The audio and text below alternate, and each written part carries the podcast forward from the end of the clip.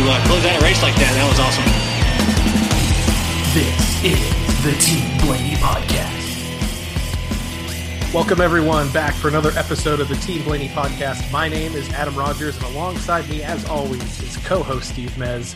If it's your first time listening, this podcast is brought to you by fans for fans. Steve and I have been following the Blaney racing family for two decades, and Team Blaney itself has been offering news, notes, and analysis on social media since 2014. So go ahead and pull those belts tight and hang on as we throw the green flag on our recap of Ryan Blaney's run in the Coke Zero Sugar 400 this past weekend at Daytona International Speedway. Steve, welcome back for this another episode of the Team Blaney podcast. And I have to tell you the truth, I um there there's portions of this weekend where I wasn't really sure how this episode was going to go. Definitely a roller coaster weekend for the 12 team at Daytona International Speedway, which is my home track. So obviously, uh, my wife Tara and I were there in person uh, with our rain gear, which unfortunately has been all too common at that race, except for last year when the 12 went to victory lane and you were there because you brought the sunshine with you. Ah, but man, it was such a long weekend and uh, all the stages of grief and emotions and everything that could possibly go into this and the drama of uh, of teams trying to make it into the NASCAR Cup Series playoffs in such a crazy year with a brand new car that you know going into this week allowed for 15 winners. And then obviously the news we brought everybody with our special episode last week where kurt busch had uh, generously and in a, such a classy way withdrawn his medical waiver that opened up the possibility of two more spots into the playoffs. And boy did that come to uh, be such a big thing this week. Uh, for everybody in the series and for you know a handful of drivers out there that were battling to to get into the playoffs. But anyway i don't want to bury the lead here because we do have such possibly one of the biggest episodes of the podcast in its nearly two year history uh, because we have two very special guests one a returning guest one a brand new guest that was such an integral part of what happened at this race this weekend. So on tap today we have raymond Fox the third, and if that name sounds familiar, it's because uh, he comes from some NASCAR royalty, and he's the car chief for the number 12 Ford Mustang for Team Penske and Ryan Blaney. And then our returning guest, uh, our favorite spotter in the series, that's Josh Williams, who is oh so gracious with his time and offers us some insights that we just can't get from anybody else. So, um, to, in order to get to them, we might do a you know a real uh, fast forward version of our race recap and unfortunately, we don't really have a lot of race to recap, and that's why. Uh, but we really want to get to those special guests because they give you such great insights and i was just talking to steve about you know raymond kind of gives us this this micro level on on what they had to do uh, to keep the car going and josh gives us this macro level of insight on all the other moving parts that were going on with this race but the first thing i should probably do is uh, let you get a few words in here Luckily, I don't get paid by the word. So oh, that's true. I'm, I'm salary. You know, I'm okay with that. You know, you do all the heavy lifting. I'm just the pretty face. You know, that's I'm, true. That's how it's in your contract. It's that's it. Be yeah. Make sure I'm like shaved, nice and pretty, and uh that's I that's all I can do. but like I said, why don't we know? Well, let's just jump in. Yeah, well, we right we in. talk we talk so much about the race through the rest of this episode. We have all that time uh, let's just jump into our recap of uh, of this Coke Zero Sugar 400 that was one for the record books and one that I don't think any of us will ever forget. Yeah, I uh, did a you know we did that podcast last week and talked about the numbers, you know, and that's all this recap is about the numbers. Um, the goal was 11 stage points, 11 more stage points than than the 19 car in the first two stages, and that's the way they were going to race. You know, um, you know, qualifying gets rained out. Saturday, you show up. It rains on Saturday. Saturday gets canceled. 10 a.m. Sunday. All right. Uh, Ryan starting 16th by the matrix from you know last week's finish, and uh, people asked about that. And they don't. It's it's uh, the previous week's finish, where you are in the standings, your fastest lap of the of the race before, and the owner's points standing. So there's like a combination of things that they do to figure it out. That's also how they figure out the practices, who practices in what group. It's they do that matrix and then put all the odd number in one practice group and they put all the even number in the other practice group once they've done that. So um, we've got the two, the 22, the 12 all pitting within a couple pit stalls of each other, which is great. Uh, stage breaks are going to be laps 35, 90, and 95, 160.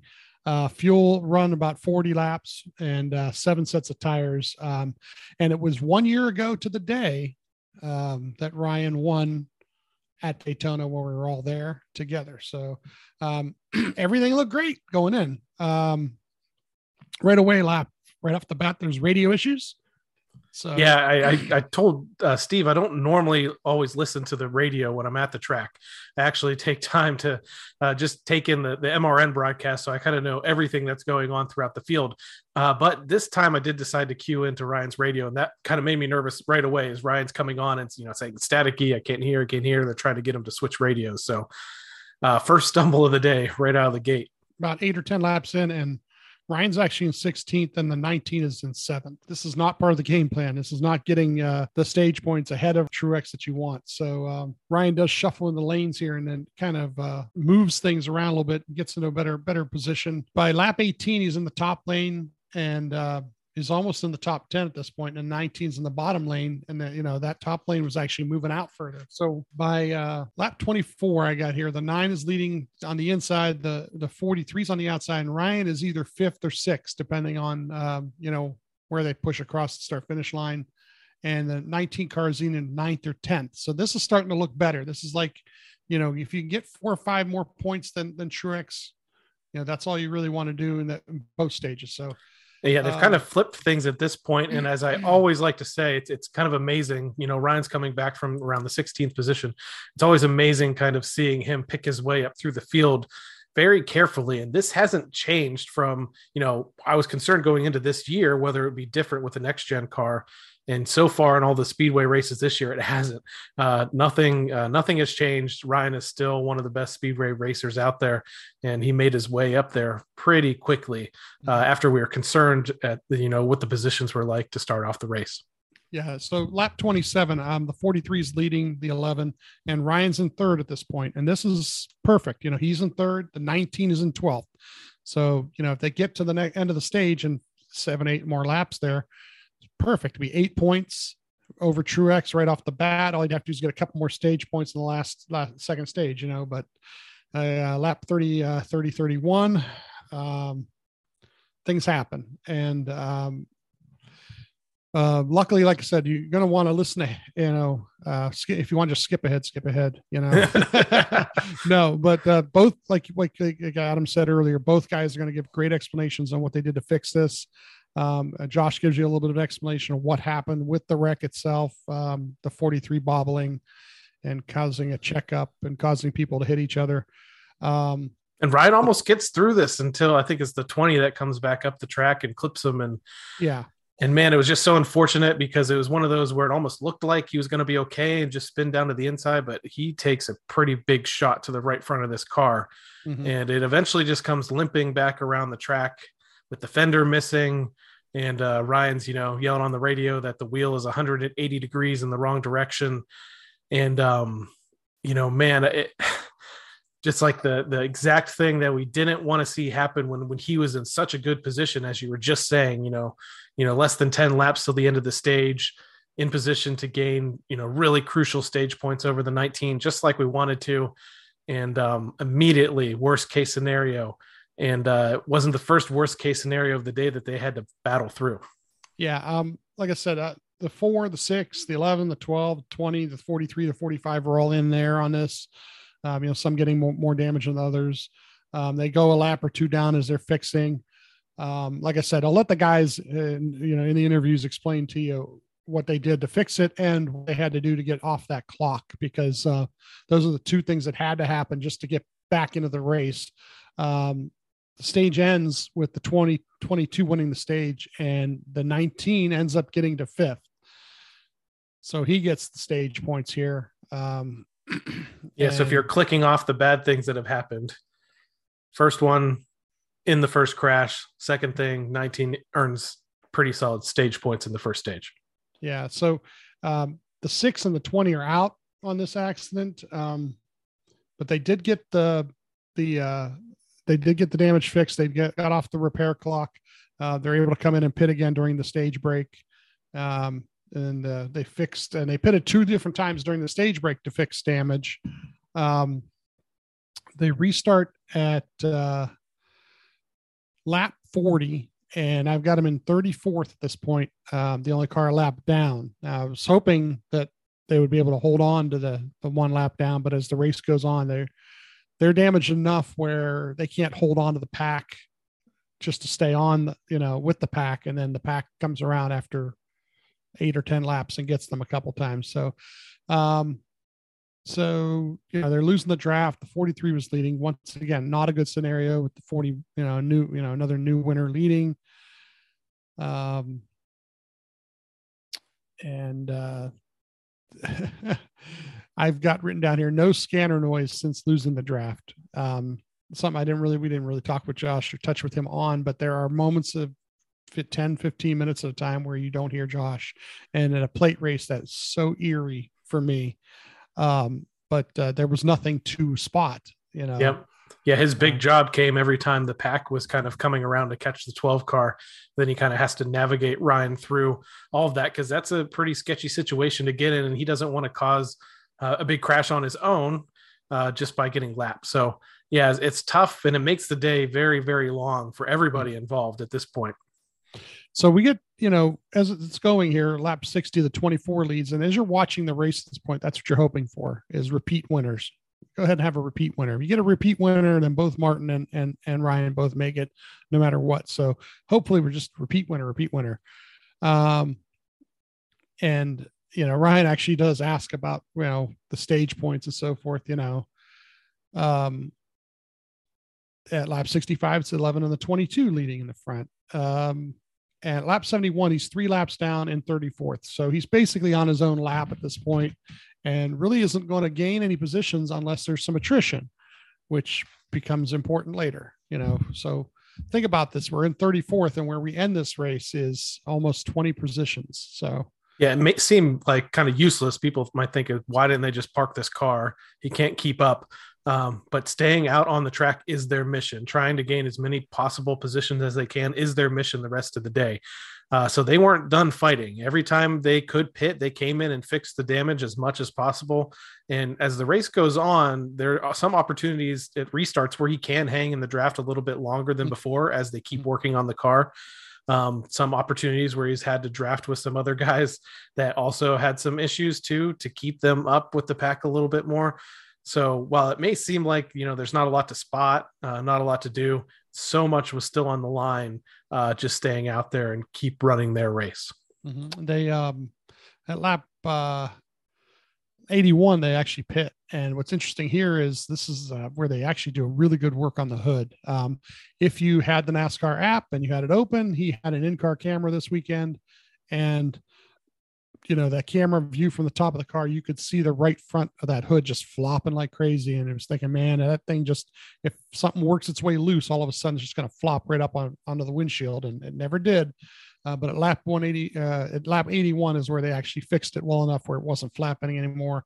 Uh, the eight took the lead at that point. Lap 85, um, as we're going to discuss later with Josh, he actually starts drafting with the 45 car, who's a couple laps down. Um, the 45 car was running in 33rd.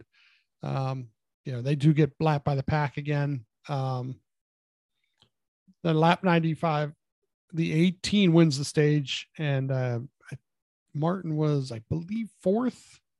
I think he may have ended up actually second in this in the last lap. so And if you were to listen to Radioactive this week uh, on Race Hub, there's Mhm. actually some radio traffic where Denny Hamlin says, you know, tell the tell the 19 that I'll give him the spot at the line, and they show the the replay of it, and he backs off, and that's actually what gives the 19 even another spot. So again, checking off the bad things Mhm. one more time. Here's another one. Yeah. huge stage points for the 19 in stage two. Okay, so yeah, so you know, as we're going off into stage three for the end of this race, um, Martin has to finish 10 positions ahead of Ryan.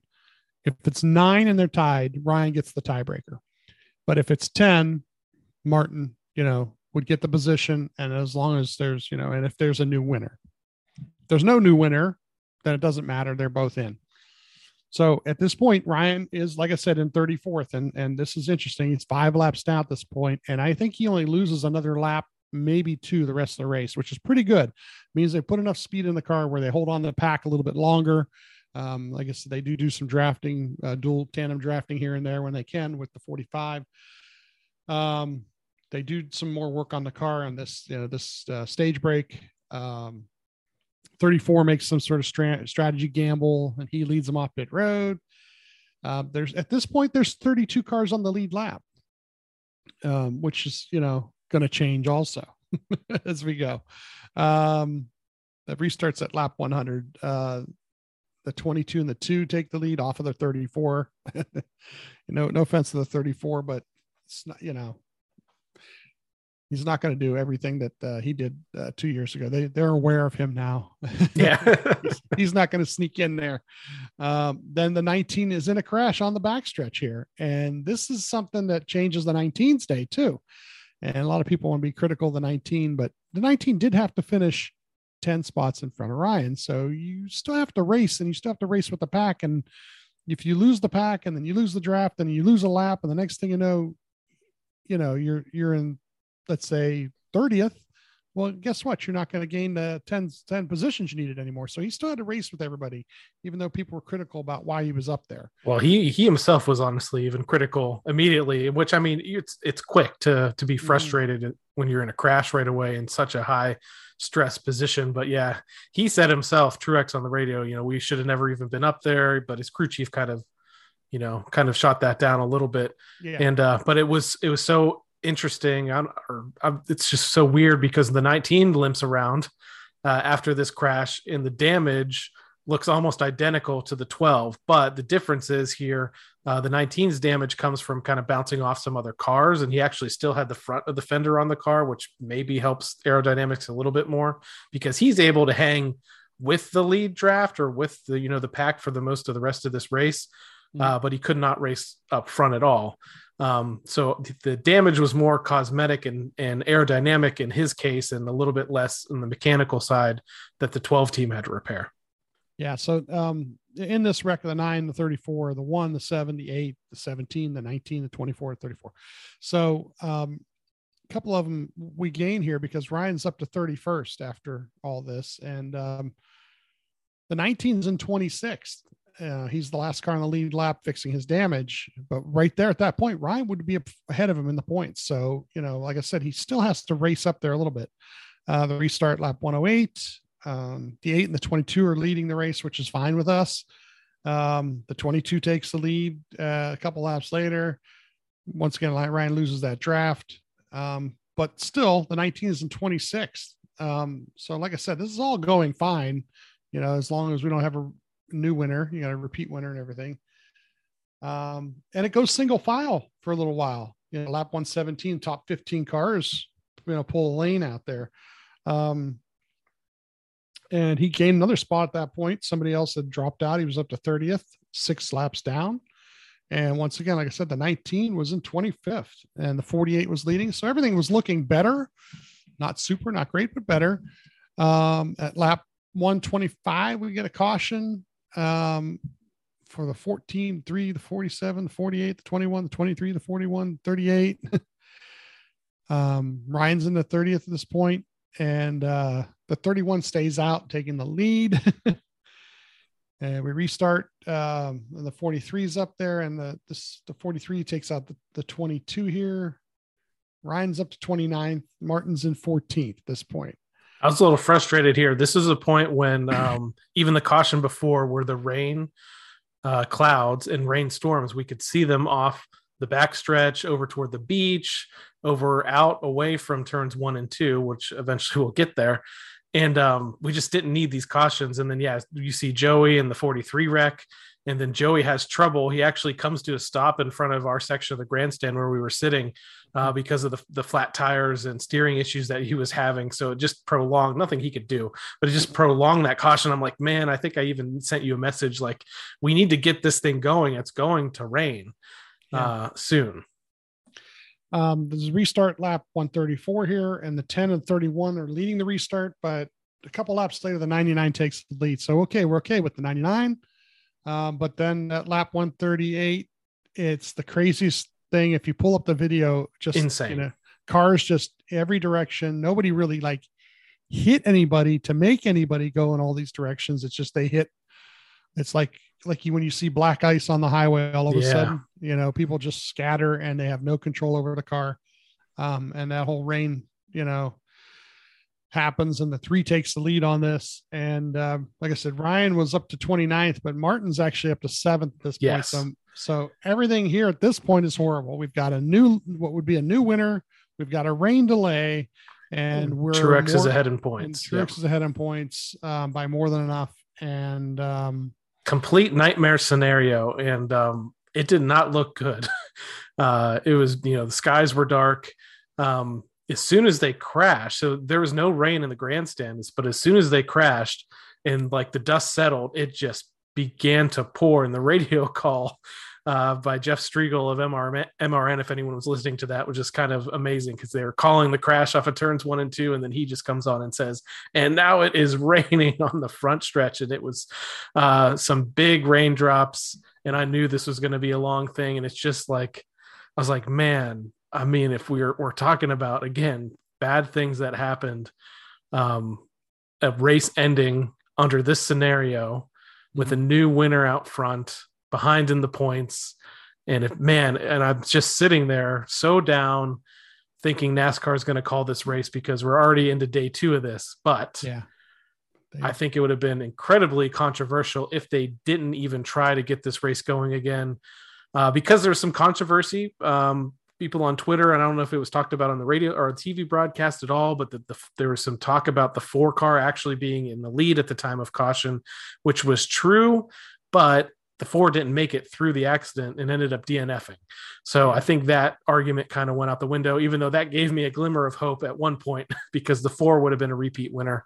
Mhm. Um, obviously, all the thing people say about Austin Dillon, I just wasn't looking forward to hearing about that going forward about how they they gave him the race because he has a TV show or because his grandpa paid off NASCAR or like I'm just all those scenarios going through my head beyond just the fact that there's a really good chance that this is the end of the end of the, not the end of the season for the 12 car, but at least the end of their the playoff run. So um I don't know. I couldn't have been any lower than at that moment, Steve. And uh, that's when I said at the top of this show, I was really not sure how I was going to even be able to get behind the mic this week if that's how things ended.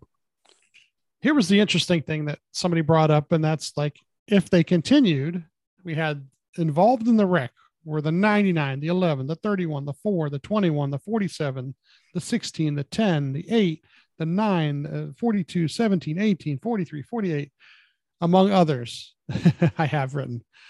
And we weren't sure of at that point was how many of them were going to continue.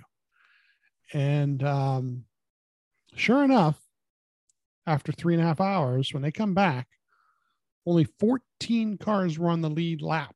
Yep. And um, they come out, like I said, Ryan was 29th at the time, and the 19 was seventh with three leading. But uh, they come back in lap four, 142 in pit, fixing the damage. 10 cars at that point, 10 cars were on the lead lap. Um, they restart lap 144. Um, and Ryan's up to 22nd all of a sudden. So he Yeah. gained seven spots just on the, some of the cars that dropped out. And then here's the fun part. you know how I usually give you pass this guy, pass that guy, pass this Yep. guy. Well, yeah, it kind of happens like this with cars dropping out instead. Um, lap 145 up to 20th, 146, 19th, 147, 18th, 149, 17th. Okay. And Truex is in sixth at this point. So a bunch of these cars are dropping out from their damage that they had, and they can't couldn't continue. Lap 153, the 43 is out. He's up to 16th, and the 19 car is up to sixth. So all of a sudden, he's only one spot away from clinching here.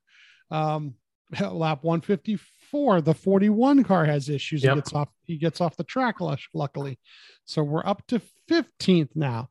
So from the time he was in the original accident, and 34th, right? 34th, he's now 15th by staying out, figuring out how to fix the car, keeping it running, keeping it moving.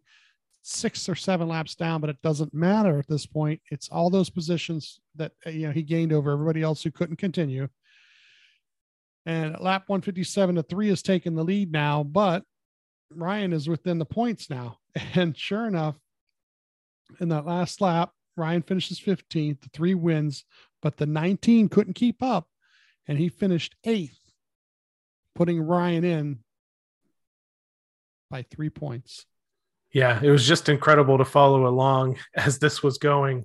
Um, seeing each of those cars, the 41, the 42, the 43, uh, among others, dropping out, and then watching the Truex, which I know it had to have been a helpless feeling for him, just falling back through the pack because of the damage he had. He couldn't even keep up with the cars that were there. Um, Joey in the back of the field uh, was doing us some favors just in not, you know, doing his best to push everybody he could aside from the 19.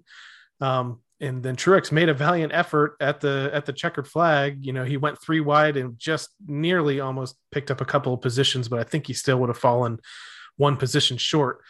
So here we are. Uh, the 12 car sneaks in to the playoffs in the third position in the regular season standings. It's crazy to say that they sneak into the playoffs when they're third in the standings, and fourth or fifth in the standings. They're Truex uh, Mhm. falls out, and we do end the regular season with 16 different winners in the Cup Series. Some, something people said would never happen, um, but Ryan does get in in the 16th position because of the aforementioned uh, waiver uh, being waived by Kurt Busch. So Ryan enters the playoffs this year as the only winless team, uh, but one of the most consistent teams in the Cup Series and uh, clean slate. And looking forward to see what they can do going forward.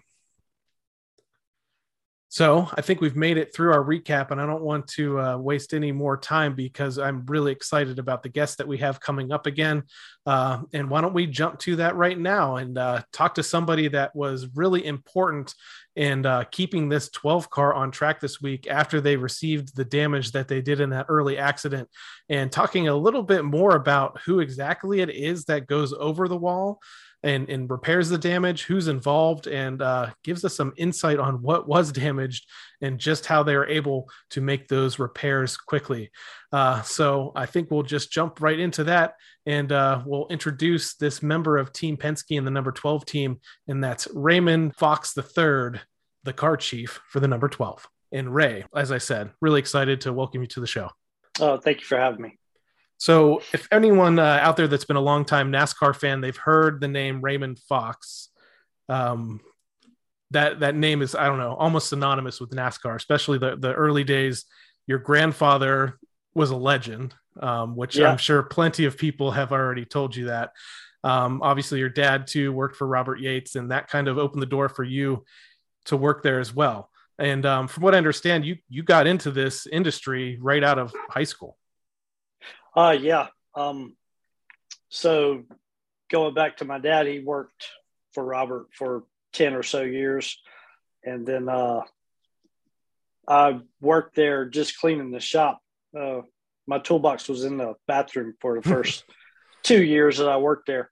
So I'd get out of school and go to work at Roberts. And then uh, when my dad passed away, um, I had the chance of either being in the motor room or working on the car part. Um, so I chose the car part at that time and uh, worked underneath Jake Elder. And uh, that's how I got started. Yeah, so you've mentioned Jake Elder already. So yeah, you've been lucky enough in your more than three decades in the sport to work for the likes of Robert Yates and with Jake Elder, Larry McReynolds, who I understand was a huge mentor for you. Now you're working Yep. for the the captain Roger Penske. Um, Yeah. a lot of influential people that you've been able to to work around. Yeah. Um, yeah. A lot of big name people. And uh, I wouldn't trade it for anything. It's been a good experience for for me. I mean, I've been on the road for 34 years. Uh, this is my 34th year on the road, and uh, yeah, it, I've been around a lot of great people. So I want to talk a little bit about the role of a car chief. And, you know, Steve and I were discussing before we brought you on. Um, not a lot of people are really familiar with what that entails and what kind of what you're in charge of. Um, so can you kind of give us just a crash course on, on kind of your week and, and race day obligations? Uh, yeah. Um, well, start at the shop. Uh, we basically, or I make sure that all the stuff that the crew chief wants in the car gets in the car and set up right and uh, scale it, get all the numbers and all that. And then uh, at the racetrack these days, um, you know, we just orchestrate changes that we're going to do on pit road because we only get like 15 minutes of practice and then we go straight into qualifying.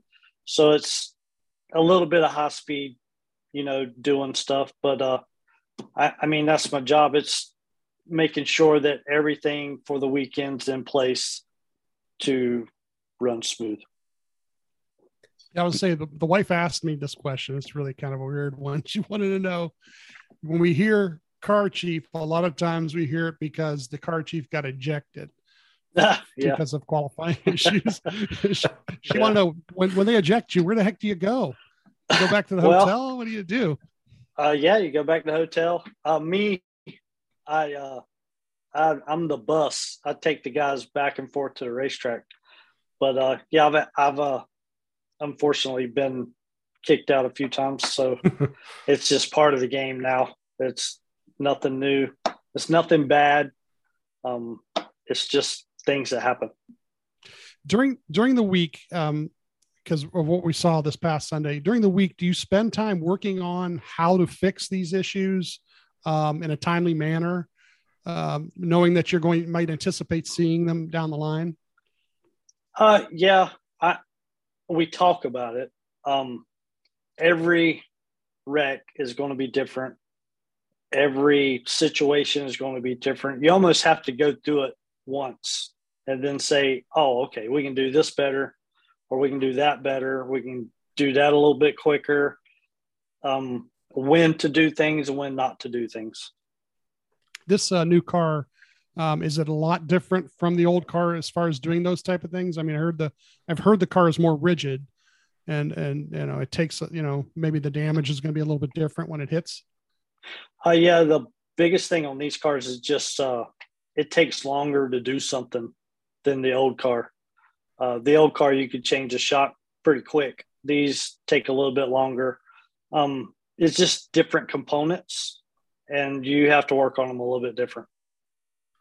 So, so obviously we brought you on to talk about the, the crash that did happen this past week at the Coke Zero Sugar Ford 400 at Daytona, uh, lap 31. You know, I was in the stands and we, we were there for the two days and managed to stay relatively dry, which uh, unfortunately you guys might not have.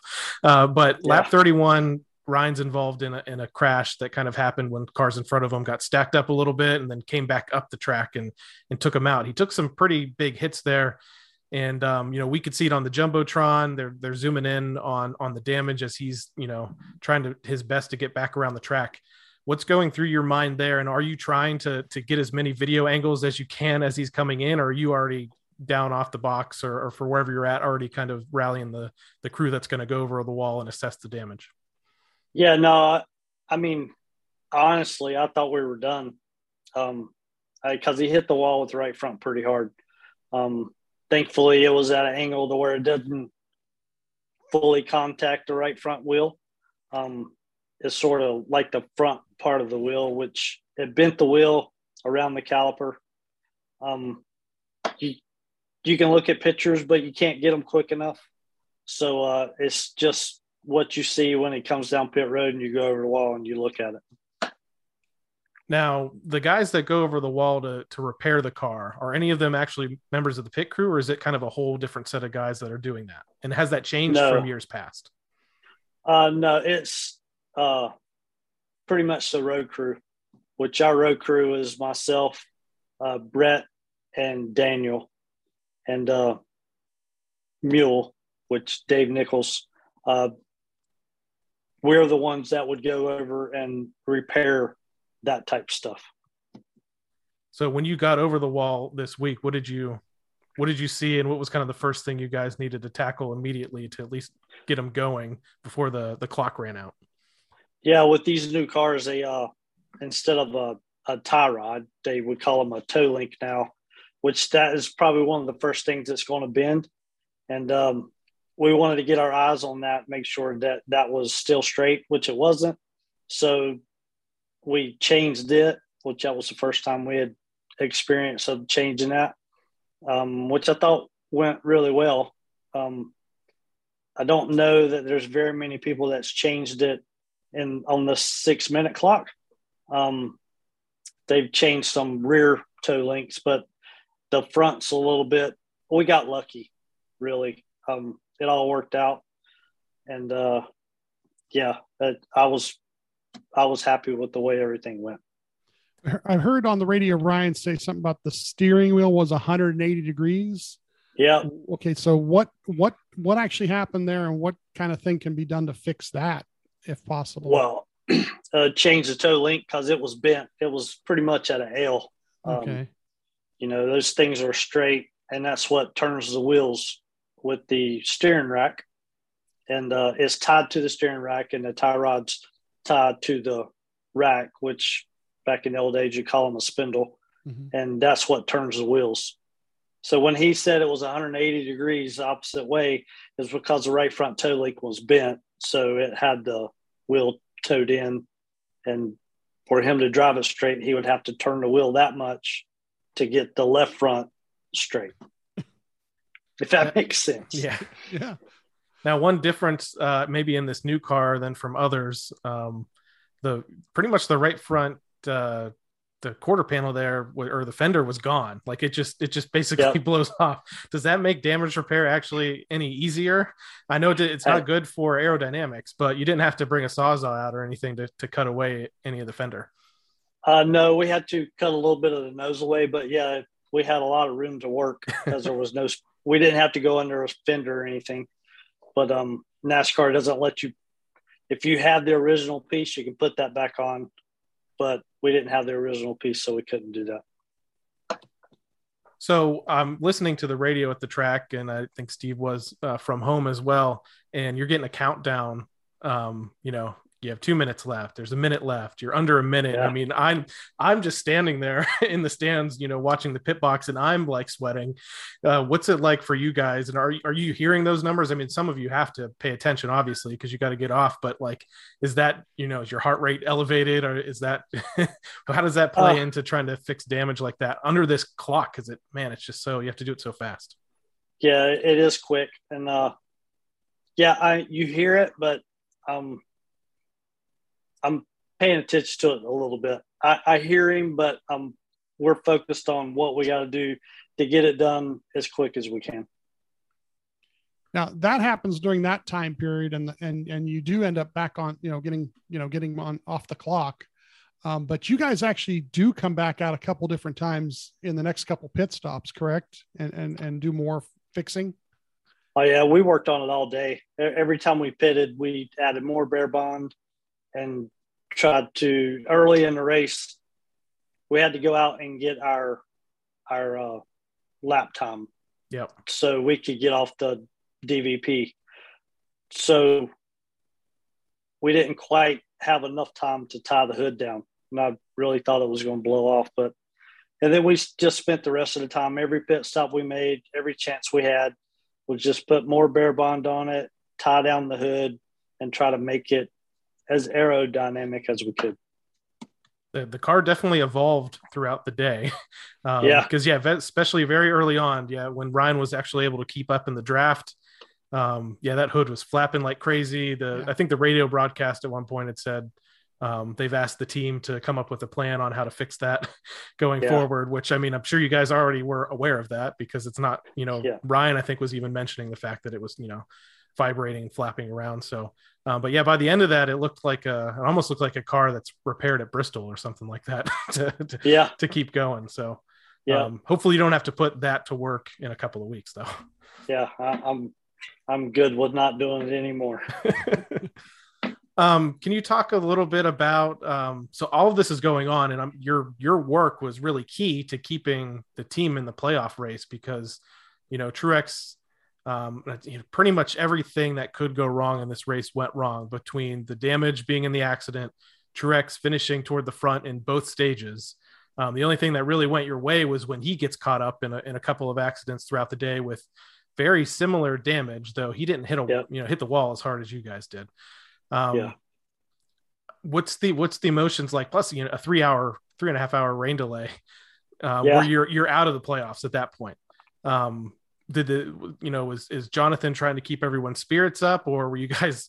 You probably went through all the stages of grief uh, d- during that whole period. I would have to assume.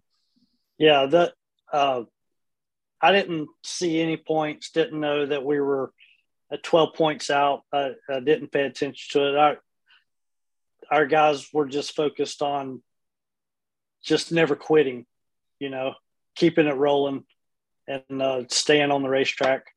And uh, I mean, hopefully that pays off, which it did. But the really big break that we got is whenever the I think it was the very last caution, whenever uh, Denny and all those, it took out a lot of cars, which that helped us. And then I got on the pit box and was looking, and we went from 12 behind to three behind, and you know, and then all of a sudden it went to three above. And yeah, that was, if I was watching that the whole race, I wouldn't, wouldn't have been able to make it. It's too nerve wracking and because it, it's a big deal. You want to make that you would you want to be in the playoffs because you potentially can win a championship if you go to the final four.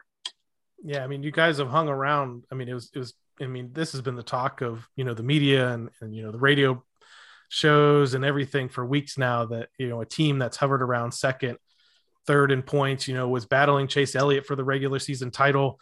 Could be the first team in in the playoff era to actually miss. You know, being that high up, and yeah, I, I can't imagine what it was like for you guys. You know, just thinking Yeah. of what it was like for for Steve and I following the last the last couple of weeks. Um, so you have a lot of playoff experience. Um, you actually, and it was a big deal for you, you know, 30 plus years in the sport. In 2018, uh, you're with uh, Todd Gordon and Joey Logano on the 22 team, and you guys were able to, uh, and that was the big three year too, right? So it, it turned into Yeah. the big three and me with Joey.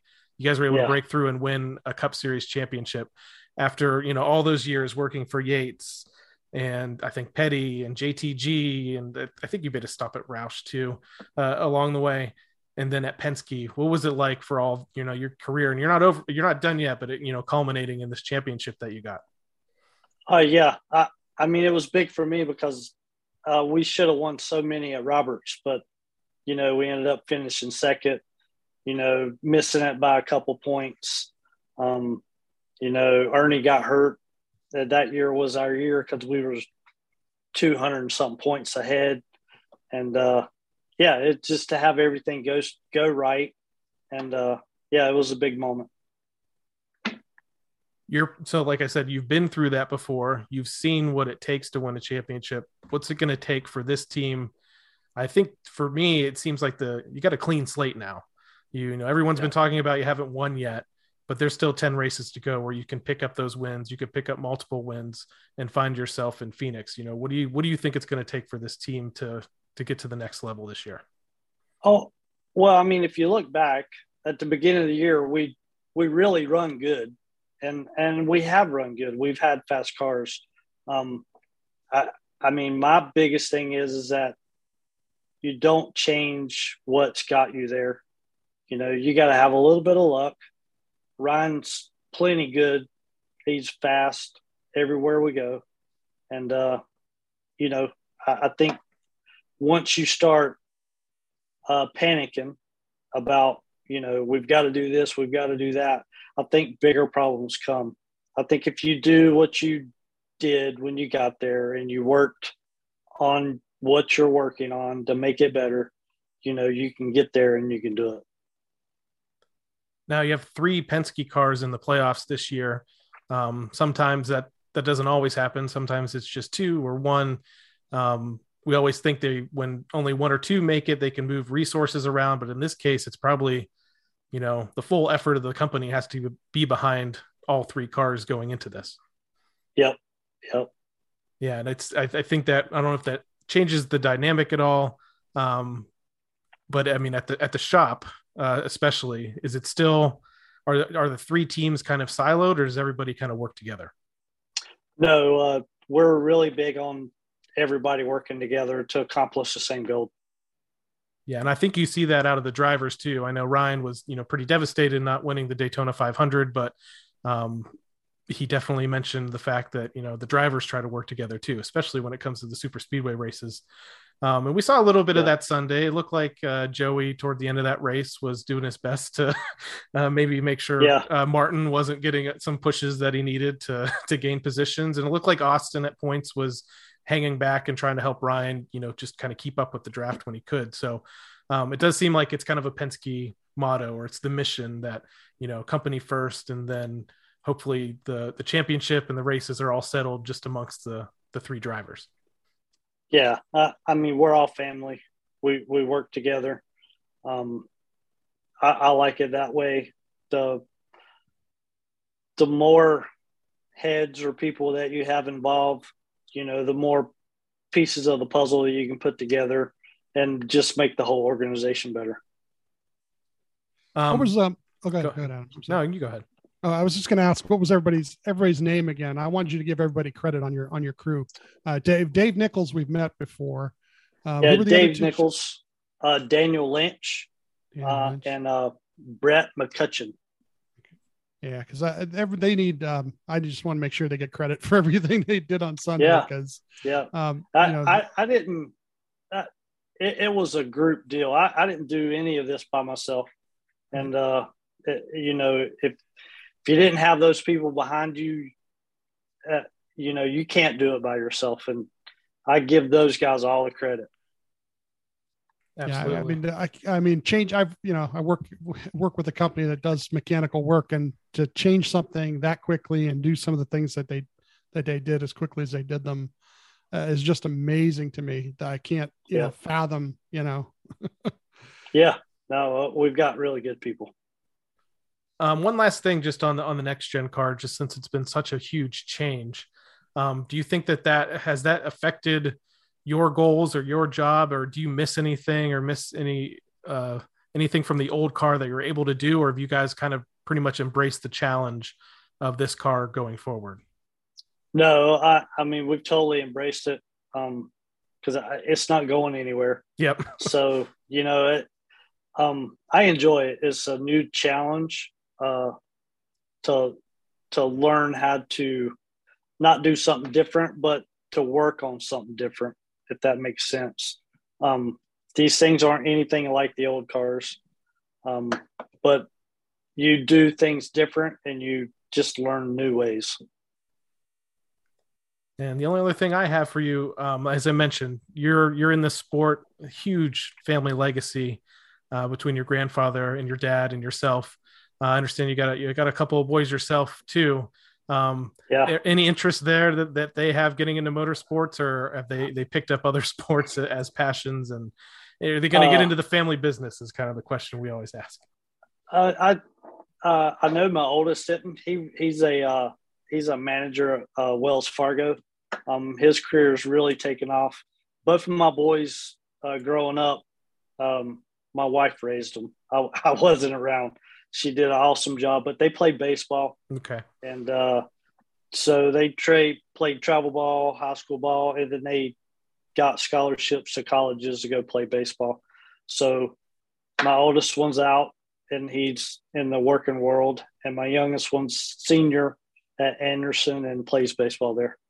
That's and awesome. he'll probably be the one that gets in it if he wants to. He talks like he does, but I don't think he's totally sure what he wants to do. Now, if he does and he comes to work at Penske, are you going to be putting that toolbox in the bathroom there too, or do they have some different rules? Yeah, uh, I, will help him out as much as I can.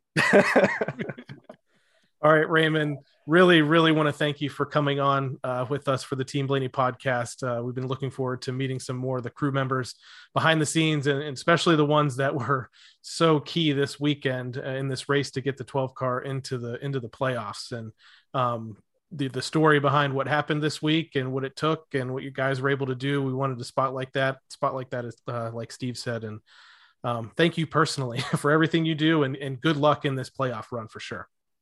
Yeah, well, thank you, and uh, uh, just shout out to all my guys. Uh, they did an awesome job, and we wouldn't be able to do it without them.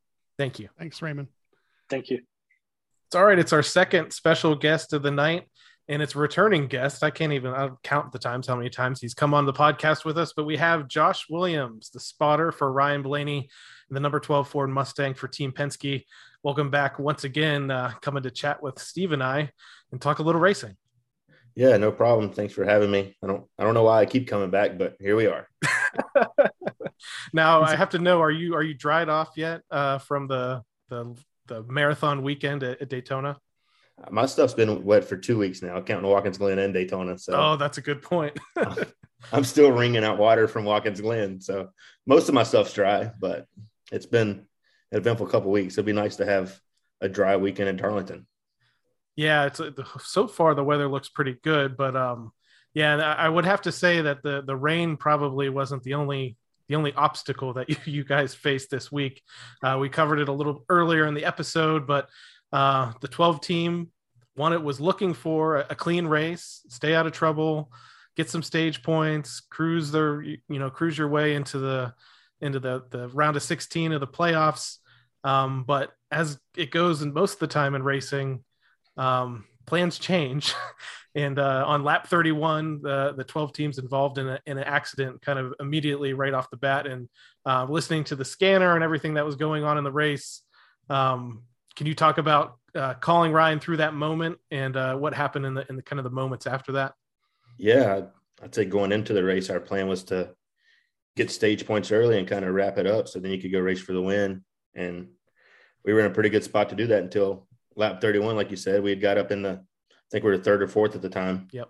And then I think the 43 got a little sideways and the 11 got into him. And next thing you know, we're backwards with a broken right front. And it's like, where's the stage points at? And it was going so smooth for 30 laps. But yeah, it took a turn quick. I thought we were doing everything we needed to do and in a good spot there. But obviously, there's no safe place at Daytona, no matter how close you are to the front, even if you're leading. So we were doing what we needed to do and just wrong place, wrong time. And then we had to plan B, C, D it from there and work on it and do everything we could to maximize the day.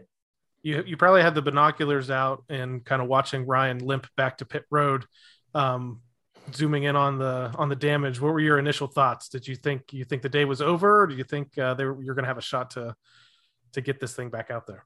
Um, my, my, initial thoughts before seeing a replay and before seeing the car was I thought we were okay because it happened so quick. I just saw us get clipped by the 20 and I thought we just spun out left. I didn't realize when we hit the 20, it shot us into the wall first yeah. before we spun out left. So when he first spun out, I think even I said on the radio, like, I don't think it's that bad. I think we just spun. And he's like, uh, no, my wheel's at 180. And I'm like, oh. So then I saw a video of it. They switched on the big screen and the wheels cocked in at 10 o'clock and i'm like uh this is not good i don't know if you can fix that so i mean those toe links you can fix those in a couple laps but with everything else being broken that hard it's it's crazy so i think they fixed the initial the initial damage they fixed it enough to roll in like a lap and a half so we only went one down to start and then from there was everybody's all hands on deck with raymond and brett and everybody in there working on the car to do everything they could to get it rolling really realistically. And then we honestly got pretty lucky with getting off the caution clock. So the whole stage break, we had three or four laps to work on it as long as we needed to. That was honestly a, a big moment of it to get the most damage as we could fix to where at least when we go back green that we could try to keep up. And if we couldn't, we can make minimal speed without stuff falling off or having flat tires and stuff like that. So it was uh, not ideal, but the the road crew did an amazing job of getting it to work at least roll because I would I would say any other situation we are probably on the truck. Can you talk a little bit about and Steve might even be asking this, talk about the clock, the, the clock right? Yeah. Yeah, I was going to ask about the clock, getting off the clock, like minimum speed. I mean, you basically ran the last lap before the caution, correct? Is that Yeah. So I think the caution clock's five minutes, I think it is. I don't know, five or six, something like that. But Jonathan has that on the pit box of how long the clock is and how much time you've used on it, which is it's yellow line to yellow line. So it's not necessarily how much time you've worked on it, it's how much time you've spent on pit road while trying to work on it. So you may only realistically get three minutes to work on it, where the other two minutes is traveling pit road there because it's so long and how many times you have to come in and out. So we got all the damage we could get fixed, went back out, and the end of the stage was only one lap. So we catching up to the field, we were running wide open because we were still half a lap behind mm-hmm. and actually ran that lap and it ended under caution, but we ran that lap fast enough to make minimum speed, which was we weren't sure if that was the right way or not, but it was at least run it out and see what your lap time is to hopefully it got you off of the clock. So the whole stage where you could work on it. So it was a little bit, a little lucky, honestly, that we weren't caught up to the field so we could be wide open coming to the green to start that lap, not at pace speed. So I was a little lucky with that and a little lucky that the lap did count because it was under caution when we were finishing it because we were behind the pack. So right? That's that's the part I was going to ask about because uh, you know I heard a uh, you know different things, and I don't think people realize that once the caution was thrown, you were probably still in turns three and four, correct? yeah, when they threw And- the caution, we were entering three. And and, And- still Yeah. We're entering three still wide open, which the field's obviously crossing the start finish line. There's nothing in front of us. So I'm like, just keep running wide Yeah. open and see what your lap time is. And if it counts, great. If it's not, at least we gave it that effort. right. We really, I w- honestly, I wasn't sure what the rule was on it. And we crossed the line, and I'm like, well, it was fast enough to if it counted.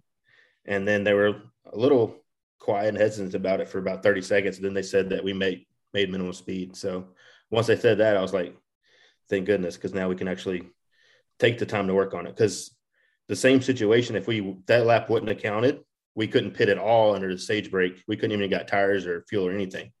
And Ryan said that the left sides were flat spotted because we never changed those. So if that we wouldn't have made minimum speed there, we could have blew out a tire or been way off sequence, and it could have turned into a lot worse things from that standpoint. I mean, looking back, we were only three laps to the good of passing the people that broke at the end. So you take away those three laps in that one situation, that was enough to pass those guys, and that could have been the difference. What's the rest of your day like in this situation? Obviously, it's not uh, how you want to have to spot a race, but um, at this point, you know, Ryan's running, you know, five or six laps, 10 laps. I, I didn't count exactly. And then the field would come by. He did try to keep up with the draft a couple of times. Uh, one time I thought he had a really good shot at it and didn't really get the help he needed. um, but is it, is it kind of just, you're kind of taking a little bit of break here until, until the pack comes by, but that's probably also a little bit hectic too. Um, as they're, you know, they're catching him going twice as fast as he is. Yeah, it was every, like you said, every eight or 10 laps they were coming by. So it's pretty boring for about six or seven laps. And then you tell him where the pack is just so he can kind of get out of the way because you don't want to cause anything dumb in that situation. So if they're single file or two wide or three wide, you kind of tell him how they're running and where they're at so he knows which lane to go to to get out of the way. And then from then, once they start passing, you start trying to find a hole near the end of the pack to get in front of somebody so they can kind of get pushed and get caught back up. But we had so much damage. We tried to make a hole a couple times to get in front of somebody, but we couldn't keep up and we'd almost hurt them. So they knew it. So they would try to get away Yep. from us and go by us too. So under restarts, we could stay with the pack for five or six laps until the handling started mattering and speeds got up. But like running that much slower when the pack gets gets to you, you can't tag along. So we tried to just to minimize how fast they'd come by the next time. But it's you can't if you didn't have damage, you can blend in and kind of get in there. But with our damage, it was really tough. And then if you're at the back of those packs anyway with with no damage, you're probably going to lose the pack. So a lot of those guys in the back knew that, so they weren't going to cut us a break to stay behind us. So they were all trying to make a move by us because we were trying to do everything we could to stay in front of them. But from my standpoint, the next 80% of the race is pretty boring until they're lapping you. And then you get cautions and try to work on it and see what kind of position you can get and then go from there. There's Yeah, a, a, I a was- few yeah. different times where you you were able to hook up with the 45 car Yeah. Did that did that help anything at all? I mean, at least you know minimize. Maybe you got a, a couple more laps in before being lapped again, and um, did that at least keep you entertained for a little bit while that was going on? Yeah, a little bit. Like when it's only one car out there, it's not really. You don't have to be too involved still, but when we were running with the 45, it was about a second and a half faster. When we weren't with the 45, we were like seven seconds off. So Wow. With him, it's like five, five and a half seconds off. So that eliminates them lapping you as quick. So you might get an extra lap out of it before they lap you. So our goal with that was if you can get with him, then it kind of helps both of you not lose it as quick, even though we weren't on the same lap. It kind of helps both of you not lose as quick. So you're kind of hoping you might get lucky with a caution that you don't go one extra lap down than you would have by yourself. So when it worked out a couple times, we kind of got with him and we didn't have to lose too much time to do it because we were both struggling to hold on to the pack.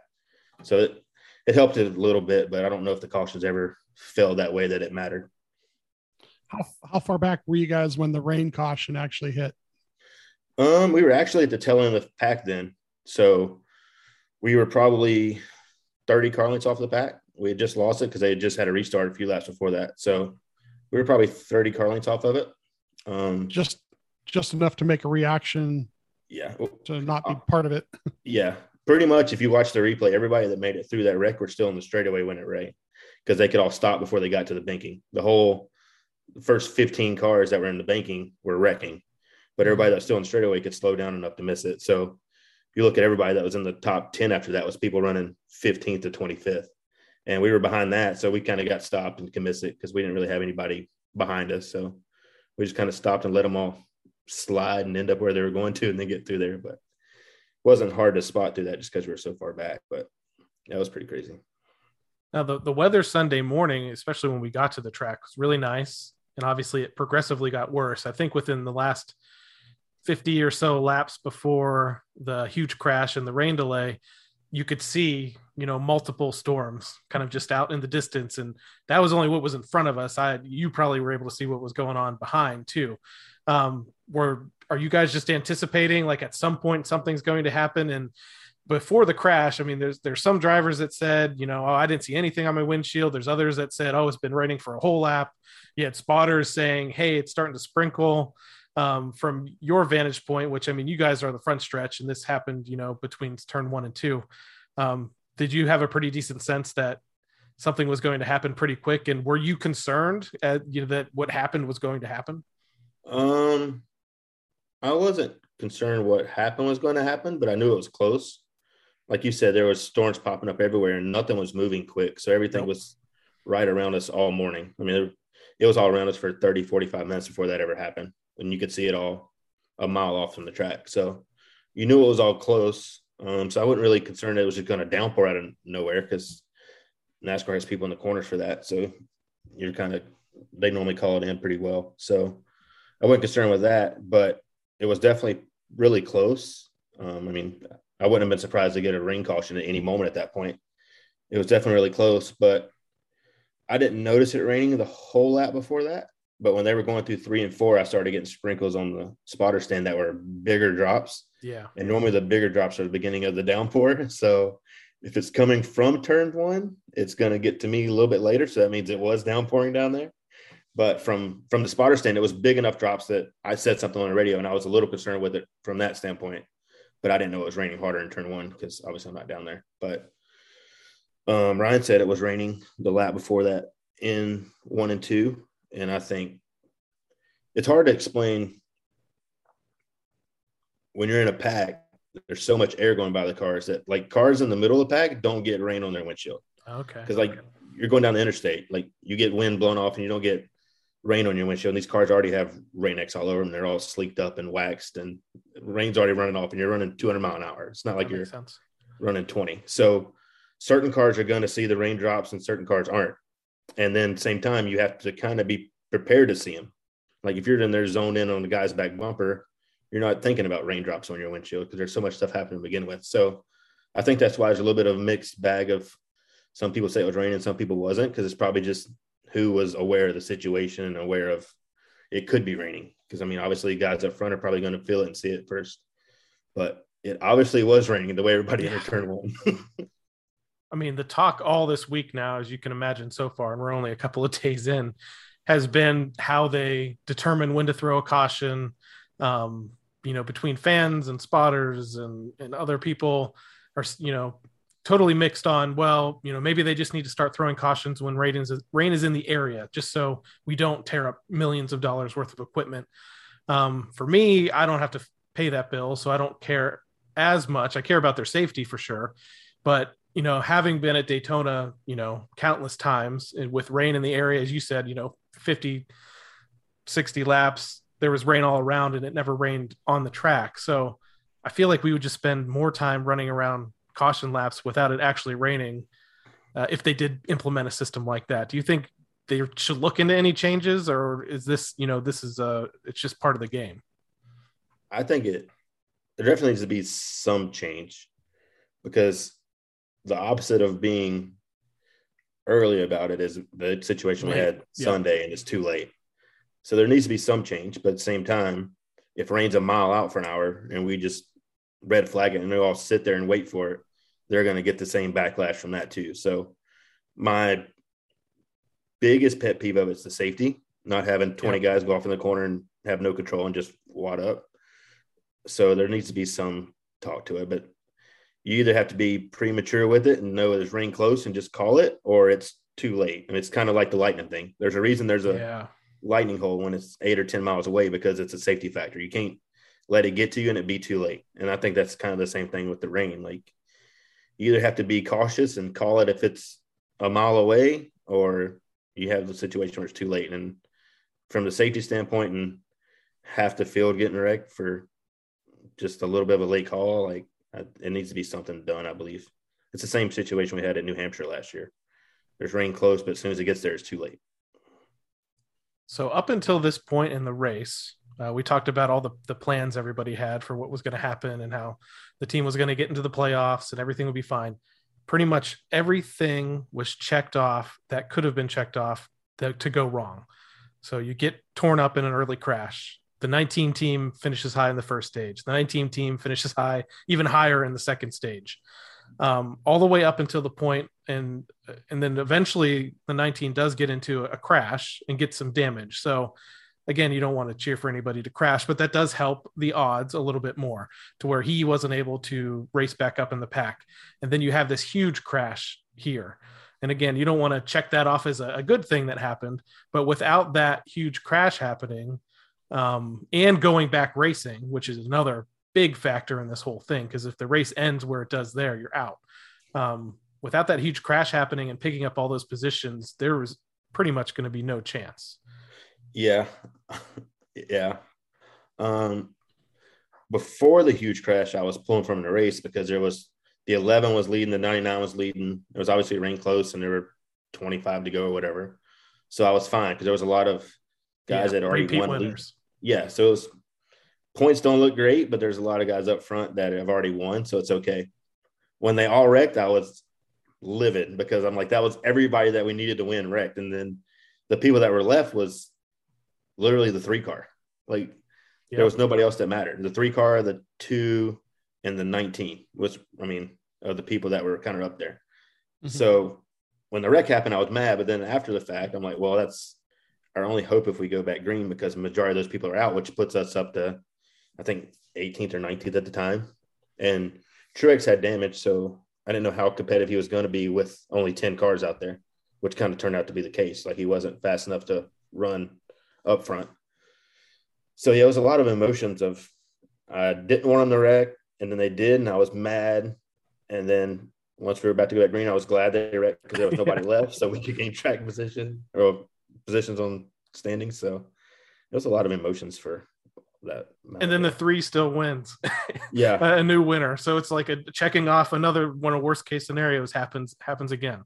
yeah, yeah. how the- um how are you tracking the um the point standings? I noticed uh, during the last couple laps you actually were giving the actual like you know you were this to the good or that to the bad going into the last couple laps.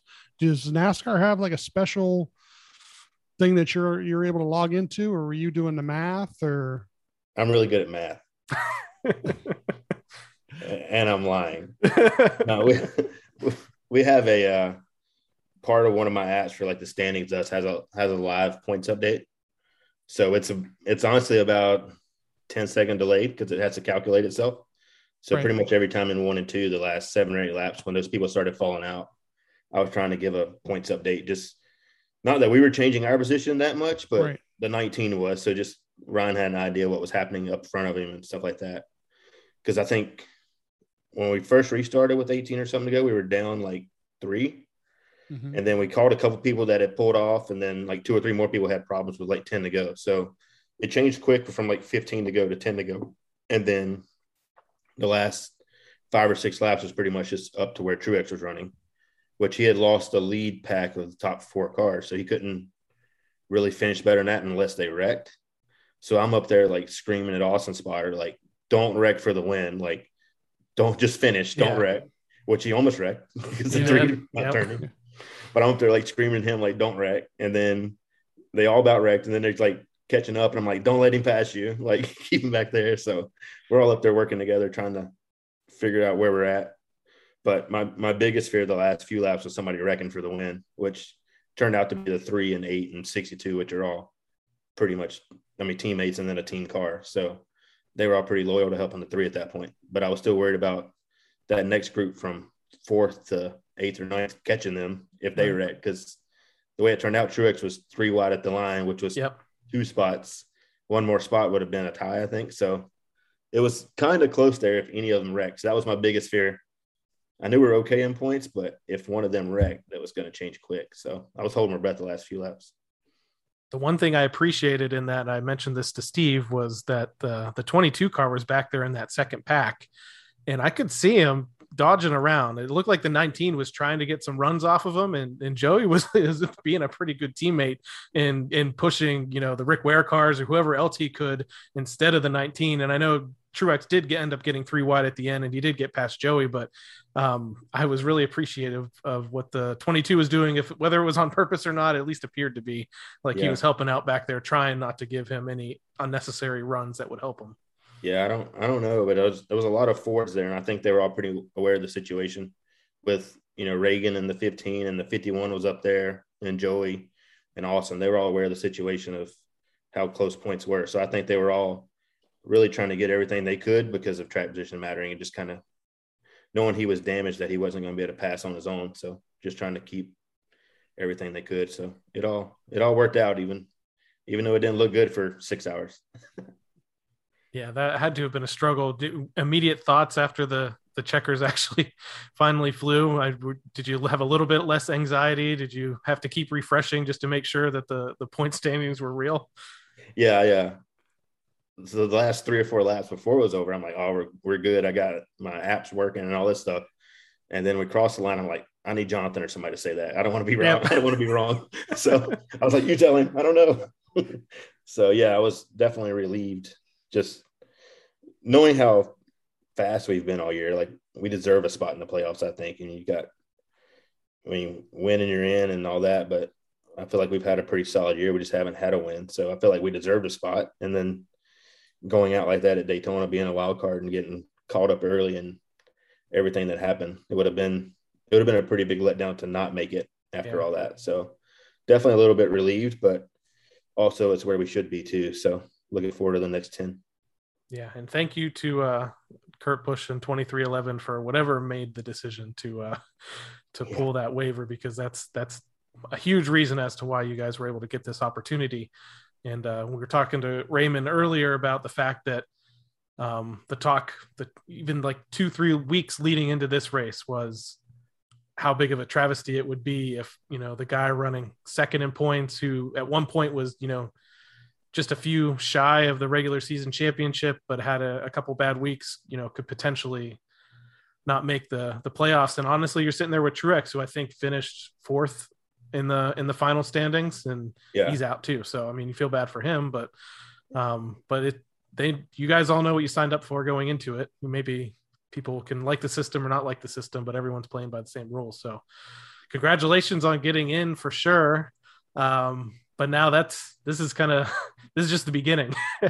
at this sure, point, yeah. you have three uh, races coming up here at three very different racetracks, and you're heading to Darlington this week, which between tire wear and green flag pitting and uh, potentially the longest race of the season time wise, uh, just because of all those factors. And it's going to be hot too. so, uh, what are your thoughts heading into this weekend in the first round and the goals you guys you guys kind of have? Um, first off, it's going to be long and it's going to be hot, and I'm going to be standing on a roof, so that all sounds terrible. But the racing aspect will be great. Um, I almost feel like we already kind of had our first round of the playoffs, trying to get in the playoffs. Yeah. So it's mm-hmm. kind of you've been trying to maximize the last three weeks anyway. So it's almost kind of the same mentality of you're already kind of locked in and just keep doing it. Um, first three races, I feel like are are good ones for us. I mean, the first first Darlington this year was probably one of our better Darlingtons, and I think we got back up to sixth or seventh before they wrecked for lead, and we got caught up in that. But we had we had issues before that and drove through the field I think twice. So we had good speed, and Joey obviously won. So I feel like going back there would be pretty competitive. I think it's going to be a good race and a good Darlington for us. And then kind of the same thing with Kansas. First time this year, I think we were running seventh or eighth and got the wall with 10 to go or something like that and ended up finishing 12th or 13th, something like that. But I felt like we had pretty good speed there. So I think both of those are going to be good judging off the first races. And then we haven't been to Bristol yet with this car, but. Bristol is normally one of our better tracks. So I'm feeling pretty confident about that one. You just you avoid the big mistakes and maximize your days and stage points, and it should be a pretty solid round, I think, for us to move on. Yeah, I think we know what to expect at Darlington, uh, even though they've learned a little, a lot about this car since they've been there in May um, know what to expect at, at, Kansas. The racing on the mile and a half tracks like that has been great this year, including that race specifically. Um, now, when we talk about short track racing, which you know should be the bread and butter of the series and what everybody you know looks forward to, uh, but the races so far this year have been a little bit lackluster on the short tracks, just excitement wise from the fan perspective. But we're going to a place like Bristol that's different, you know, than Martinsville, way different than Richmond. Um, you know, real short track, high banking. Do you think that there's potential here for this series to put on a good show, or do you think you're still going to the struggle with like aerodynamics and passing that they've had so far at the other tracks? Uh, I think it'll be good. Um, my biggest worries with going into Bristol is just the load and drivability of the car with the new car and steering and all that kind of stuff. Like we've made big gains, but we haven't been anywhere as crazy as Bristol with loads and being around each other. So that's probably the biggest unknown, I would say. Um, but racing standpoint, I think it's going to be pretty good. I think you look at Martinsville and like somewhere like that that's narrow, it's a little bit harder. That's probably why the racing's been a little lackluster at those places compared to what people want it to be. But I look at Richmond a few weeks ago when the track was really wide. I thought it was actually a decent race. Um, could run multiple grooves and actually make some passes. So I look at Bristol a little bit like that, where it's normally fairly wide. I mean, it typically turns into kind of being top dominant, but you can run you can run the bottom run side by side. So I think it's a little bit better there for being able to to race. So I think just get through the steering issue, like not steering issues, but just get through the feeling of the steering and the loads and stuff like that in the new car there in practice and kind of get used to that. And I think the racing will actually be pretty good. You think they'll be shifting? Oh, that was going to be my oh. question. yeah, I don't think so. I'm totally not in the know, but I don't think so. I wouldn't be surprised you're not in just fourth gear all day. You're not even yeah. in fifth. So I don't, I don't see shifting there. Just it's so quick to do that. Like you yeah. don't ever really stop. Like you don't have a, you don't have a big discrepancy in slowing down. If that makes yeah. sense. Yeah, it's like lift, lift and go, right? I mean, yeah. lift and get back on it, and yeah, you, you think of Bristol as being somewhere you're using a ton of brake, but realistically, you're not. Just because there's so much banking there, it kind of slows down for you. So you don't slow it down as much as you would like a Richmond where you're on the brakes really hard and park in the center like a Martinsville. So I don't think they'll shift, but I've been wrong a lot. yeah, I was gonna I was gonna say I was gonna ask that question because I don't think we've talked to you because now you are an accomplished short track driver yourself oh after right. finishing uh, top 10 in that uh, the modified race and i did wonder what your your even not necessarily even at bristol what are your thoughts on on these guys having to shift at short tracks in general this year because me i've never driven a race car outside of iRacing and i don't know that much about the mechanics and everything about the car but it's frustrating to me knowing that they're spending so much time at a place like martinsville shifting and kind of basically cheating off the corner because you know they can miss a corner and shift and still get off pretty good. What are your thoughts overall on on the fact that the the gear has them set up to be able to shift in the first place? Yeah, I'm I'm with you. I think if you could find the right gearing where it's less, so you don't have to shift as much, it'll make it better. Because there's no there's no penalty right now for missing the corner Yep. or even missing the exit because you can grab a gear and and maintain for the next straightaway. And there's just so much happening. I mean, Martinsville, they're literally downshifting right in the middle of the brake zone and turning in. So it's so much happening with the car. I was, I don't know. I don't, I'm not a big fan of it, but I don't know how you fix it either.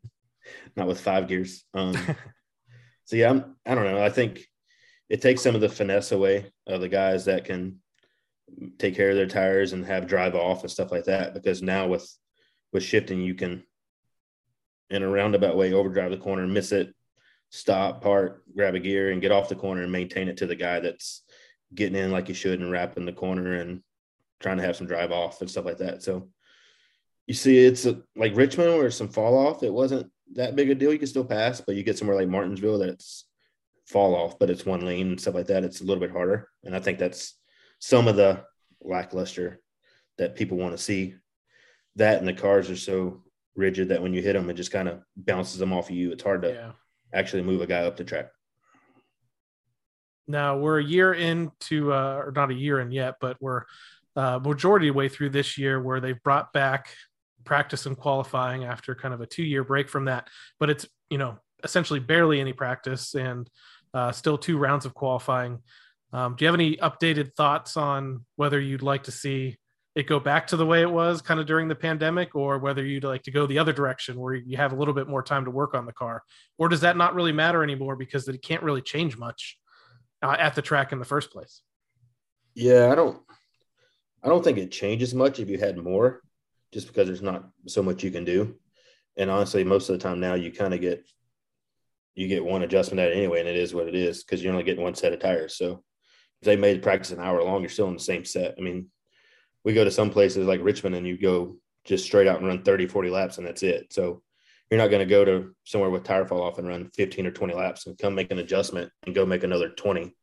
So having extra time wouldn't make a difference.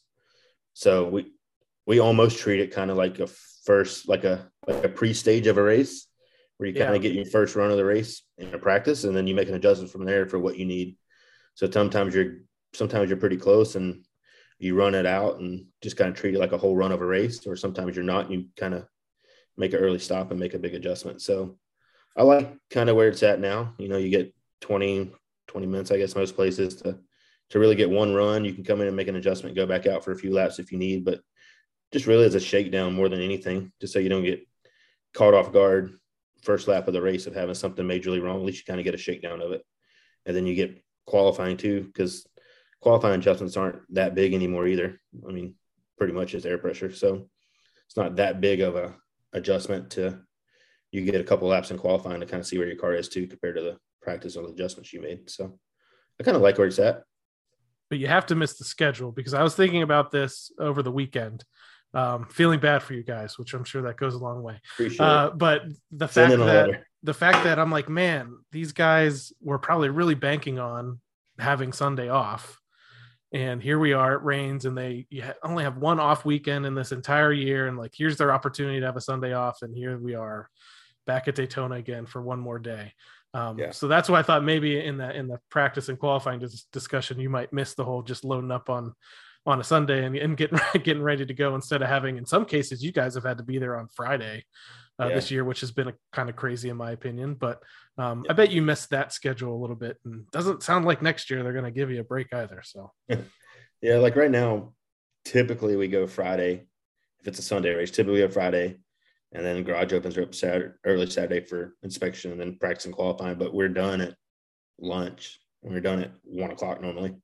So you kind of get that day off, and then Sunday, the way the garage times are now, you go in at lunchtime and then you race after lunch. Like you're not in there at eight in the morning, seven in the morning like you used to. So yeah, you're there for whatever 48 hours, but half of that is kind of spread out. a little bit better, but still not great. Three years ago, you go in at you go in Thursday and you're Thursday. there Friday from nine to eight and Saturday from nine to five and then Sunday from nine to five. So it's better, Uh, it's not what it was two years ago when you'd fly in a race day only and race and leave, which is what I was supposed to be doing in Daytona this week, and I got stuck till Sunday. So Yep. here we are. So I think Ryan's at this point in his career where, uh, especially once he got over these these hurdles at Richmond, uh, to where he can pretty much contend for a win on any track. Still hasn't won a short track race yet, but he's won on pretty much every other configuration. So fingers crossed for Bristol. But is there anywhere uh, through the rest of the playoffs or through the rest of the year where you guys might have circled on the calendar uh, somewhere where you really think you can pick up that first win of the season? It's hard to say. I feel like I feel like with the new car, you can kind of be good at somewhere, then you go back and you're not. And to be fair, it's kind of how it was at Indy Road Course versus Watkins Glen. We were Yeah, right. really good at Indy, and we're like, oh, well, should be pretty good at Watkins Glen. And you take something similar, and then just kind of a struggle all day. So it's kind of hard to say that. Um, I agree with you. Like I feel like pretty much anywhere we go, that we're not going to struggle just because we don't know the place. I feel like we're really strong everywhere we go. So from that standpoint, I don't see anywhere in the playoffs that we can't go and compete at. Versus, I mean, for what was in the playoffs a couple years ago when we were struggling at Richmond and places like that, you kind of, or in Darlington even for that standpoint, you kind of go there like you just need to maximize our day, whatever it is. But now I feel like all ten tracks you can legitimately win at with this car and just keeping yourself near the front. That's all you really got to do. Now I know when you hopped on here with us initially, we heard your your clock chiming. So I do know you would like a second clock uh, from a Cup Series win too to go along with your truck win. I want all the clocks second, third, fifth, tenth. I don't care. I want them all. And I would love to have a cup or a cup clock here. So my girlfriend's not a big fan of it chiming every 15 minutes, but she'll get used to it. And yeah, so speaking of her, I think that's a, a good uh, way maybe to end this. Um, Brittany, she was on with us before, kind of talking about when we were trying to get her, trying our best to get her into that SRX race, which she was so so close and still uh, kind of sad about that. Um, but she's kind of uh, she's been going along with her season, uh, running her, pro late model. Uh, can you talk a little bit uh, an update on what she's doing there and um, where people can catch her racing the rest of this uh, season? Yeah, for sure. She's been running at Montgomery Speedway down in Alabama. Uh, it's called the Show Me the Money series. So I think it's six events total. They have their fifth event this weekend, Saturday night. It normally starts at like seven o'clock. Um, she's third in points, so she's been having a solid year, hoping to get her first win and close in on that points lead a little bit and having a shot for the final race. But she's improved every week down there and finished third the last time they were there. So she's had solid races, a solid run. So just keep plugging along at it and making the car a little better and just learning the tracks. This year's the first time she's ever been there. So being from the West Coast coming to East Coast, Southeast Coast, South Yeah, racetracks is a lot, a lot difficult for her because all those people she's racing against, they'll run 30, 40 times a year and they've raced on that racetrack for six or seven years. And she's been there for five days total now, I think, with practices and qualifying and races. So definitely a little behind the eight ball to get started, but really proud of her for how her how her year's been and being third in points with a with a chance at it. And that's pretty something to be proud of for her for sure. I know she wants to do a little more, but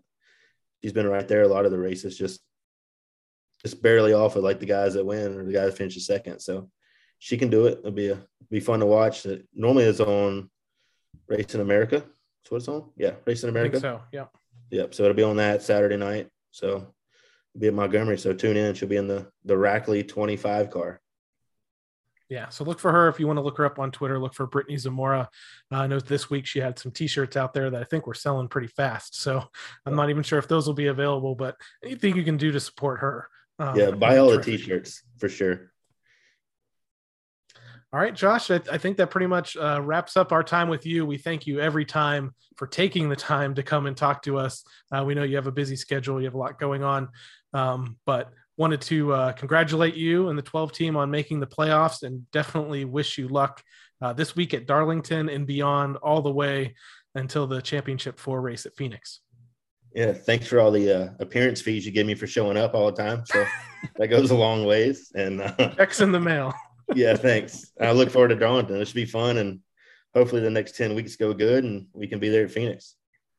Now, Steve, I always love it when we're able to bring Josh Williams onto the program. He just gives you that insight uh, that you don't always get from, you know, the driver perspective or the crew chief perspective or from our fans perspective. You know, he's kind of the the eyes in the sky uh, for Ryan and everything that's going on, and he can just kind of give you some some stuff that you might not notice.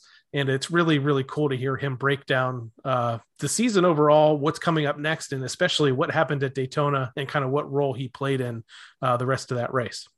You know, he's he's not just a spotter though, too. He's a he's a driver, and you can tell that by when you're listening to him spot um, some of the different things that he'll give information wise uh, to Ryan on what other guys are doing and how they're doing it and what kind of help it may give to Ryan if he can run certain lines and stuff. So this weekend coming up Darlington will be big for that uh, that input uh, uh, on how guys are running, especially in turns three and four, and uh, how Ryan can navigate around all of those guys. Sure. Let's talk about that race. The first race of the NASCAR Cup Series playoffs, the Cookout Southern 500, one of the NASCAR Cup Series crown jewel events, this Sunday, September 4th at Darlington Raceway. You can catch the race at 6 p.m. Eastern Time on the USA Network and on the radio with MRN and SiriusXM NASCAR Radio. Uh, practice and qualifying is actually going to happen on Saturday ahead of the Xfinity Series race at from noon uh, to 12:50 p.m. and then qualifying from 12:50 to 2 p.m. Uh, two rounds, uh, one lap, and uh, hoping that the 12 car can put themselves up front for this one. Um, taking a look at Ryan's stats at Darlington over the years, he does have one pole at that track at, that might have been set by the Matrix uh, last year. I can't remember exactly how that worked, uh, but he did start first and finish 22nd. Started seventh earlier this year in the May race, uh, finished 17th after, after getting caught up in a little bit of an accident uh, there toward the end of that race. Uh, overall, he has 11 starts at Darlington, only one top 10, an average finish of 19.1, average start of 10th. So, uh, statistically, not one of Ryan's better racetracks. Uh, but this year has been so different. And like I said, he did have a strong run going earlier this season. They had some pit issues at one point, and then obviously they they had the they had the accident that kind of uh, threw off their day. So I'm hoping that they can turn things around, clean slate, as I said a few minutes ago, um, and start the playoffs strong, even with a solid run. They don't necessarily need to go out and win, though we would love that to, for them to pick up uh, their first win of the season, get Ryan a crown jewel win. Uh, but we're really looking for a solid run that will put them in a good position going into Kansas and then going into Bristol. Yeah, these next couple weeks are just you know point wise, just you know get some stage points and see how good you can run. And like like you said, this this is the the round that should be the easy round of the bunch. Um, set yourself up for the future rounds. So if you get a stage win or two, that's great because that'll give you a couple extra bonus points to use in the future rounds. And uh, you know, want to get that win, but really, you know what? The next round or two, that win would be even better. So again, if you want to tune in this week, the Cookout Southern 500 for the NASCAR Cup Series, Sunday, September 4th, Darlington Raceway, 6 p.m. Eastern Time on USA and on radio with MRN and SiriusXM NASCAR Radio. All right, Steve. Next up, we have uh, something important to hand out. I don't think there's going to be a real trophy for this one, but who knows? There does come with some bragging rights and we do have to crown a regular season champion in the Team Blaney NASCAR Fantasy Live League. And before we reveal that, let's reveal what our rosters were headed into the Coke Zero Sugar 400 at Daytona.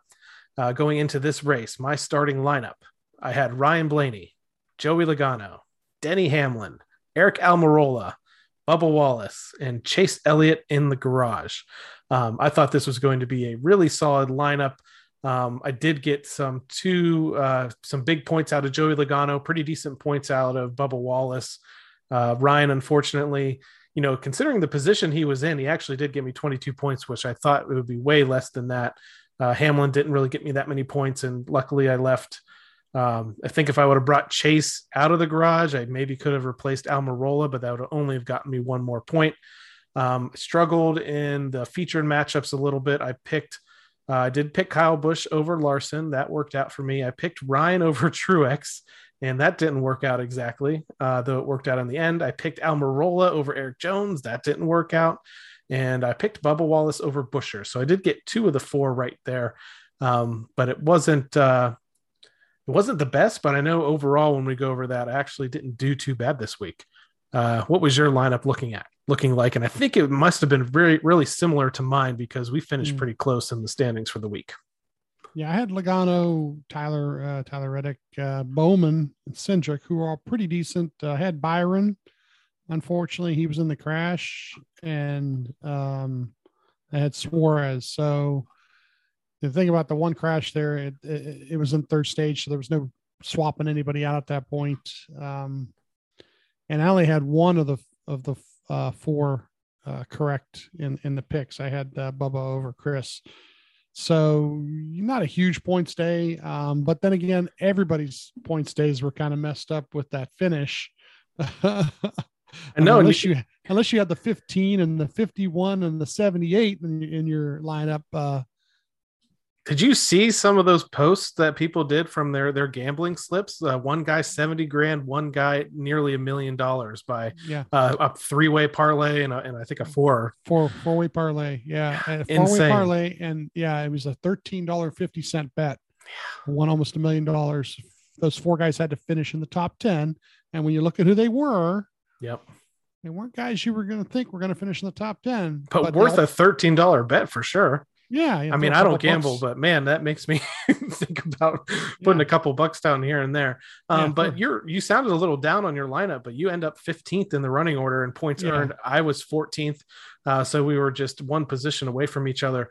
Let's take a look at the top 10 in points earned in the regular season finale at the Coke Zero 400 at Daytona.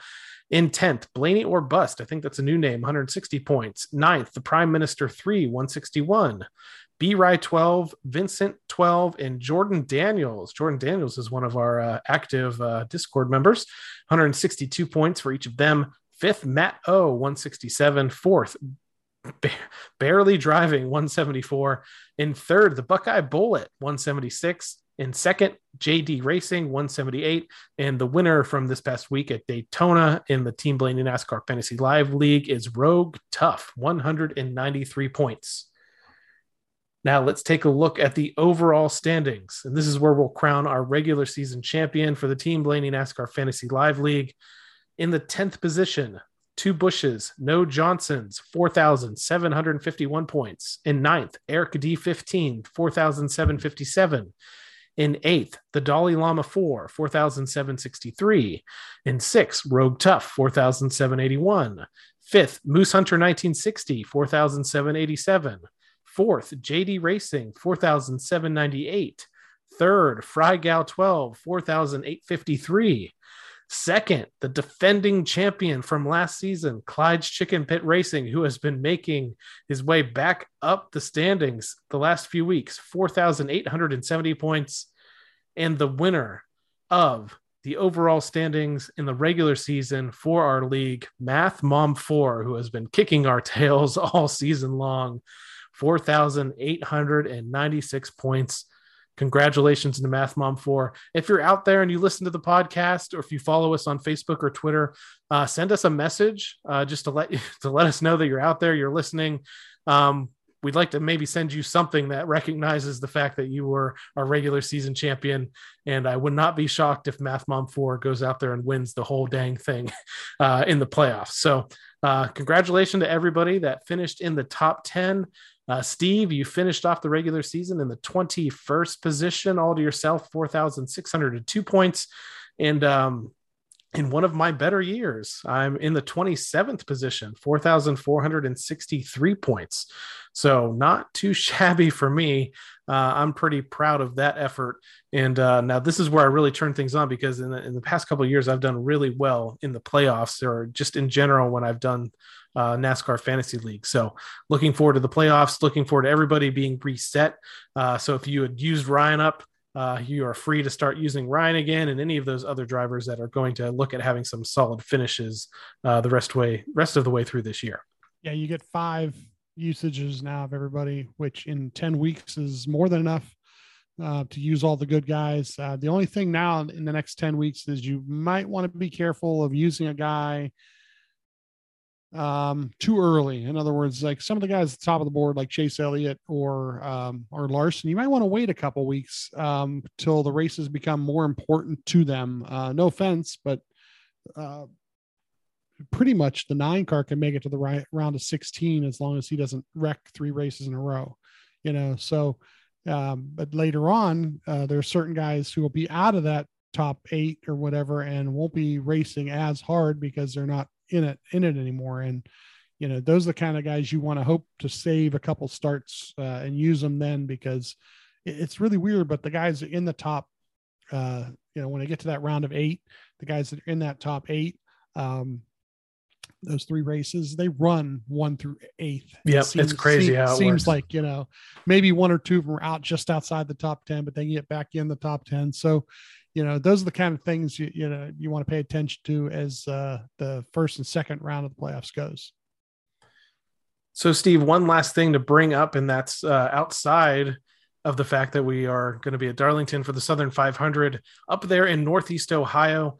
We have the long awaited return of the Sharon Nationals at Sharon Speedway. If you are a native of Northeast Ohio or a big fan of sprint cars, you remember this was such a huge event uh, in the 80s and 90s and early 2000s. It's kind of it kind of fell off the schedule uh, mid 2000s, uh, well mid 2010s, I should say. Um, but it is back on the schedule. The Sharon Nationals this weekend. Uh, it's going to feature two nights of racing. Friday night uh, with the All Star Circuit of Champions uh, and some other series, and then the big night Saturday night.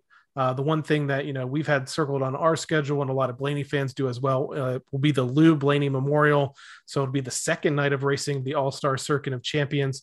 Twelve thousand to win for that, and the BRP Modified Tour will also be on hand. Uh, but the big thing that also is going on that night is they are trying to do what's called a Lou shirt out. That's going to take place on Saturday as part of the Lou Blaney Memorial, where every person that wears a Lou Blaney shirt will receive five free tickets to be entered into a raffle uh, for a drawing for a $200 cash prize.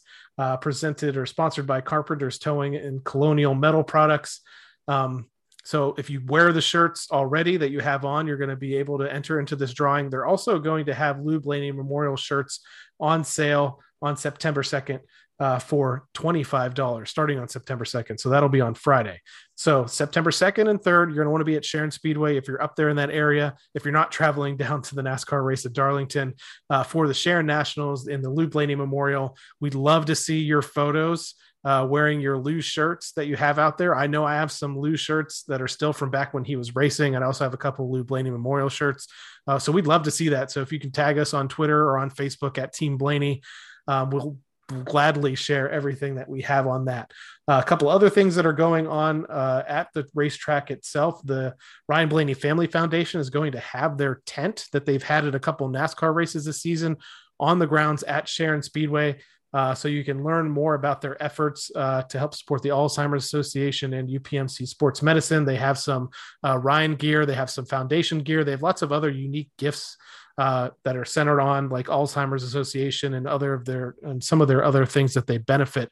So the foundation will be out there. They're going to have a cornhole tournament that I believe is already full. Uh, that's going to benefit the foundation.